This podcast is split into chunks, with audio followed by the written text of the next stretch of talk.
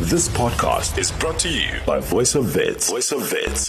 Hear it. Feel it. Feel it. Feel it. Feel it. Feel it. Feel it. Feel it. A sharp increase of uh, COVID 19 infections in the province has seen Health Minister Dr. Zweli Mkhize say that Gauteng could possibly. Sp- could possibly become the epicenter of the pandemic again. Joining us back on the show to unpack this conversation, we are joined by the MEC spokesperson for the Gauteng Department of Health, Kwara Kekana, who is going to help us make sense of the reports surfacing from the Health Ministry. Kwara, we are seeing a sharp increase in the number of COVID 19 infections, and Health Minister Dr. Zweli Mkhize has said that Gauteng will soon become the epicenter. What is the Department of Health in Gauteng expecting in the next few days? So the Department of Health in Gauteng, and we've been saying that there's the current surge that we are experiencing in the province with regards to the increasing or the sharp increase in the number of confirmed COVID-19 cases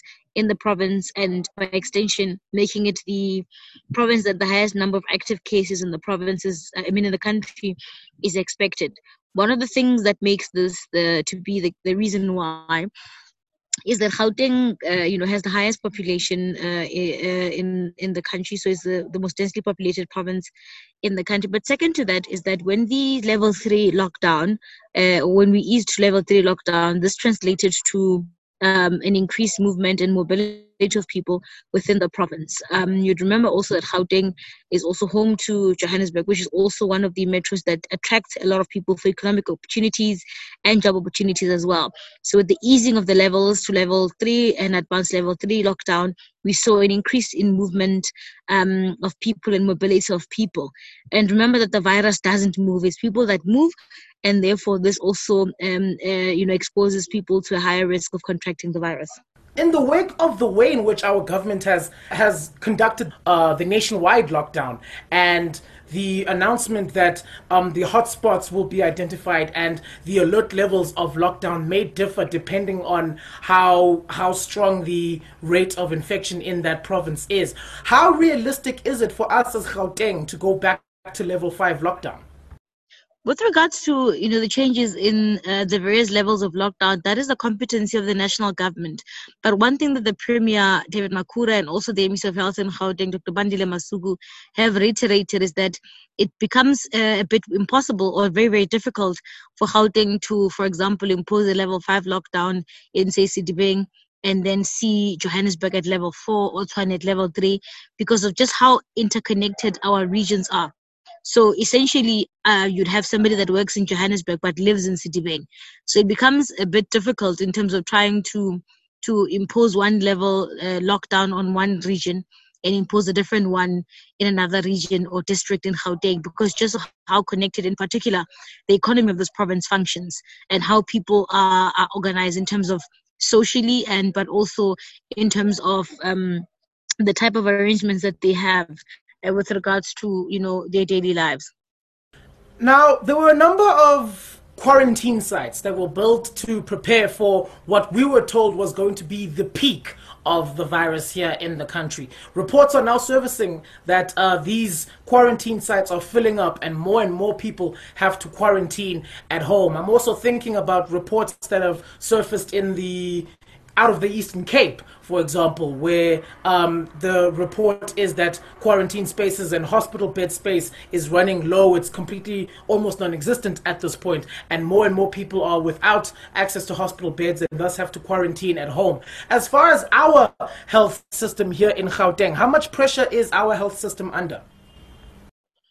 So currently in Gauteng, we have just uh, over 2,300 people that are currently hospitalized in our, our health facilities, both in private and public hospitals, as a result of COVID-19. Um, and with regards to our quarantine sites, we are seeing an increasing number of people that are utilizing our quarantine facilities. We have five quarantine facilities in Gauteng, and the most popular one being the Nasrec um, Expo Center. This uh, facility was activated on the 15th of June to start taking uh, people under investigation. So these are the people that are need quarantine facilities and are waiting results. Secondly, it also is taking what is called isolation cases. We, these are people that are confirmed COVID positive and cannot isolate at home, either because the living arrangements don't allow them to. They have uh, um, uh, you know a notable number of people that are living in the house and they're not able to isolate at home. But of course, um, uh, some of the pressures indeed are there with regards to you know, pressures on the on the health system itself, because we're seeing increasing numbers of people as well that are coming into the facilities with some of the symptoms from COVID-19 that need to be managed as well.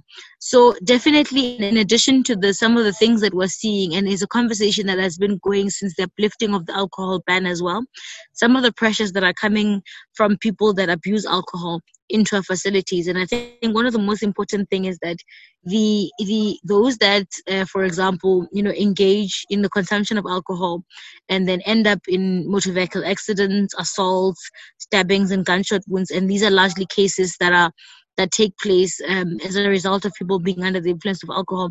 This also has a particular pressure on the health system, both at a, both at a personnel personnel level, but also in terms of the bed utilization. You can remember or just imagine somebody that's involved in a motor vehicle accident needing an ICU bed, that ICU bed could have gone to somebody that's a COVID um, COVID case. So those are some of the pressures that we're experiencing in our hospitals. But as things stand, what is comforting at the same time is that we have um, a relatively low number of people out of the total confirmed number of people that are positive in Gauteng that need hospitalization. Like I said, we have just over 2,300 people that are currently hospitalized in both public and private facilities. What we've also done as the provincial government is that we've engaged and entered into MOUs with the private hospital groups that should the time come with regards to utilization of their beds in the private sector, that will be activated to accommodate for a more rapid and aggressive response in dealing with COVID 19 in the province. Now, considering the pressure that the health system here in Gauteng has fallen under, and in the wake of the reports that Gauteng will soon regain its status as the epicenter of the pandemic, in the light of all of these numbers increasing, when are we likely to see the infection subside? Based on the modeling that has been done by particularly um, you know, the ministerial advisory committee. Um, you know, I think the conversation that was held at national level with Professor Karim there as well, in terms of the projections for the the um, the number of COVID cases in the country as a whole, we're expecting to see a peak period. Um, you know, end of August into September. But of course, um, you know, as people have been saying that COVID 19 is a fairly new um, virus and we're learning a lot of the things as things develop. So, it, also in terms of our response plan as a province, working with those projections that have been provided by MAC. Um, and we're hoping that you know they remain the way they are to enable us to give a maximum response as a province. So, Kwara, you yourself have had to self isolate at home after testing positive for COVID 19. What were some of your symptoms and how did you navigate the self isolation process? Luckily for me, um, I was asymptomatic, so which means I had no symptoms when I tested COVID positive um, in the first week of June. Uh, but I think the most important thing and the most scary thing, perhaps, is that you actually don't know um, because the body re- reacts quite differently. So I would fairly argue that I didn't have any symptoms, um, except just a lot of anxiety, a lot of fear as well. Um, but I think I was just encouraged by the, you know, the recovery rate uh, where coronavirus is concerned, especially among people my age as well. Um, but also just in terms of how to manage symptoms should they come about. And I think that people that are currently confirmed COVID positive, there are those that have, you know, severe symptoms, particularly as it relates to, um, you know, shortness of breath and difficulty breathing. Um, one important thing that we have been stressing as a provincial government is that we are urging people not to respond to you know those severe symptoms quite late. So if you're experiencing shortness of breath and difficulty in breathing in particular we are asking those people to immediately you know um, report to hospitals. You know call the emergency medical services hotline and request an ambulance um, because we don't want a situation where somebody you know responds too late to some of those symptoms. So i was quite lucky. I was asymptomatic and i was able to isolate it in the comfort of my own home as well. So that was quite a blessing in that regard now, in the wake of everything that we've just talked about, for the people, residents of Gauteng listening to this right now, what is the message to them? Um, so I think from the, the Gauteng Department of Health side, one of the most important things that we've been observing, and we have just also reiterated this time and time and again, is the concern we've raised around cluster outbreaks, in particular at gatherings. So we've registered a lot of cluster outbreaks, in particular at funeral gatherings. And part of it is simply because people don't adhere to the regulations um, you know, you have a high number of people that are attending funerals that don't respect the regulated, um, you know, the regulations insofar as the, the, the sanctioned number of people that should be at funerals. But also, we're appealing to people to please take extra caution when organizing and attending these sanctioned um, activities. As we move towards the peak, once again, we really are cautioning the people of Gauteng those that don't need to be on the streets, please don't be on the streets. If you can work from home, please continue to work from home. Um, you know, exercise the golden rules and practice the golden rules of hand hygiene, good cough etiquette as well.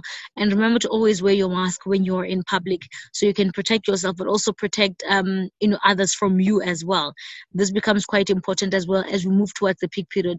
The reality of the matter is that we do have great recovery rate globally and in South Africa as well, but coronavirus aina steering um, people are hard hit and we are losing people from this virus. Um, and we really want to make sure that we give the health system, but also health workers that are working tirelessly every single day to be at the front line and helping each and every person that walks through those doors. Let's also give them, you know, our support by making sure that we respect the regulations and adhere to those rules.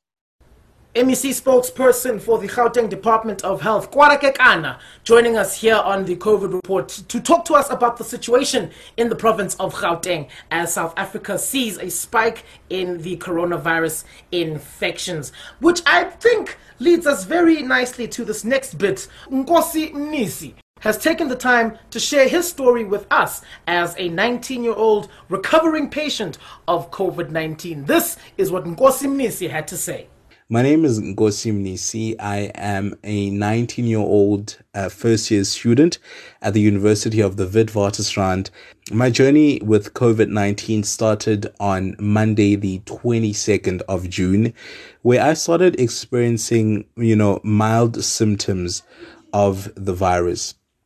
I was not too concerned until late that night. I developed a very terrible headache that's when I started getting very concerned about my health and well being and decided that if I do not get better by, you know, the next day, that I um, would then have to take it up and seek urgent medical attention. Tuesday, the 23rd, I woke up and I was feeling extremely weak. The symptoms were had intensified and I was now in a very, very, very bad uh, state and condition. I then decided to seek medical uh, attention, you know, urgently and proceeded to, to go see my doctor. Um, upon arrival, I was, you know, examined and it was found that my temperature was high. The diagnosis given was uh, possible tonsillitis.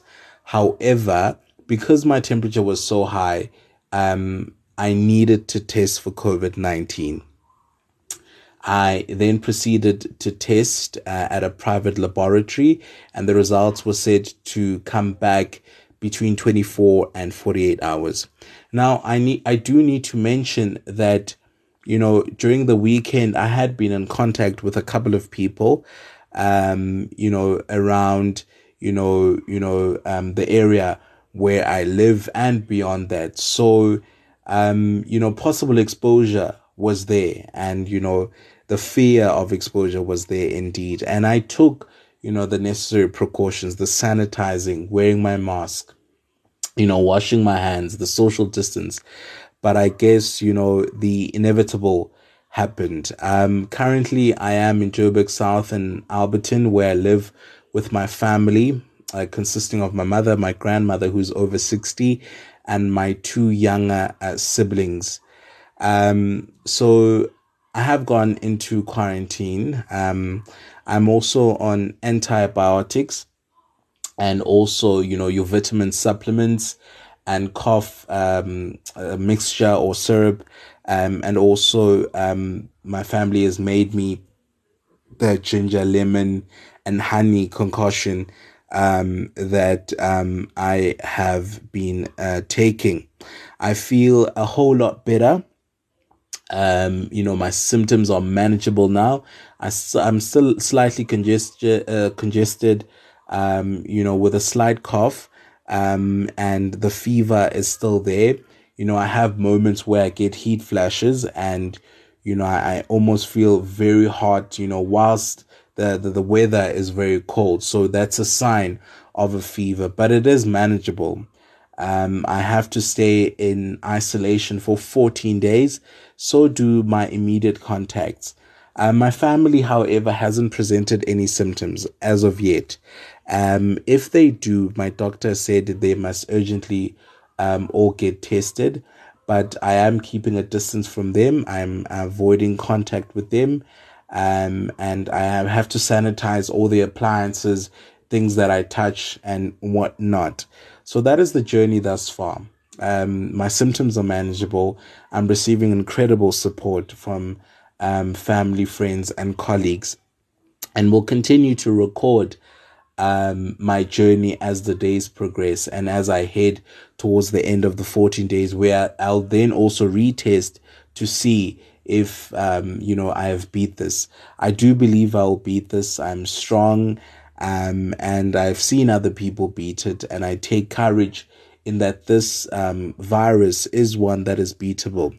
So that is my journey thus far, and I'm hoping to educate people through my journey and you know raise awareness about this virus. And i'm also you know praying for the best in you know the vaccine trials that south africa is also uh, currently undertaking uh, so that you know we do get a vaccine to this and people do build immunity to this virus. Because i must say it it's it's not a pleasant um you know thing to have. You know once it's there it, it makes you really feel very sick and um even your emotional uh, well-being you know is one that becomes very unstable. But as i said because of the amount of support that i'm receiving from my family it's helping a lot you know. And all the support i'm receiving and the messages of encouragement are helping a lot. So day one uh, almost complete. Tomorrow is day two. Um, i will be back uh, with an update. But to all of you keep safe keep the social distancing wash your hands, wear your masks, and sanitize. We will beat this. We've just heard from Nkosi Mnisi very bravely sharing his story with us about his journey of recovery from COVID 19. This podcast was brought to you by Voice of Wits. By Voice of Wits. To hear more of our shows, tune in to 88.1, 88.1 or stream via www.vowfm.co.za.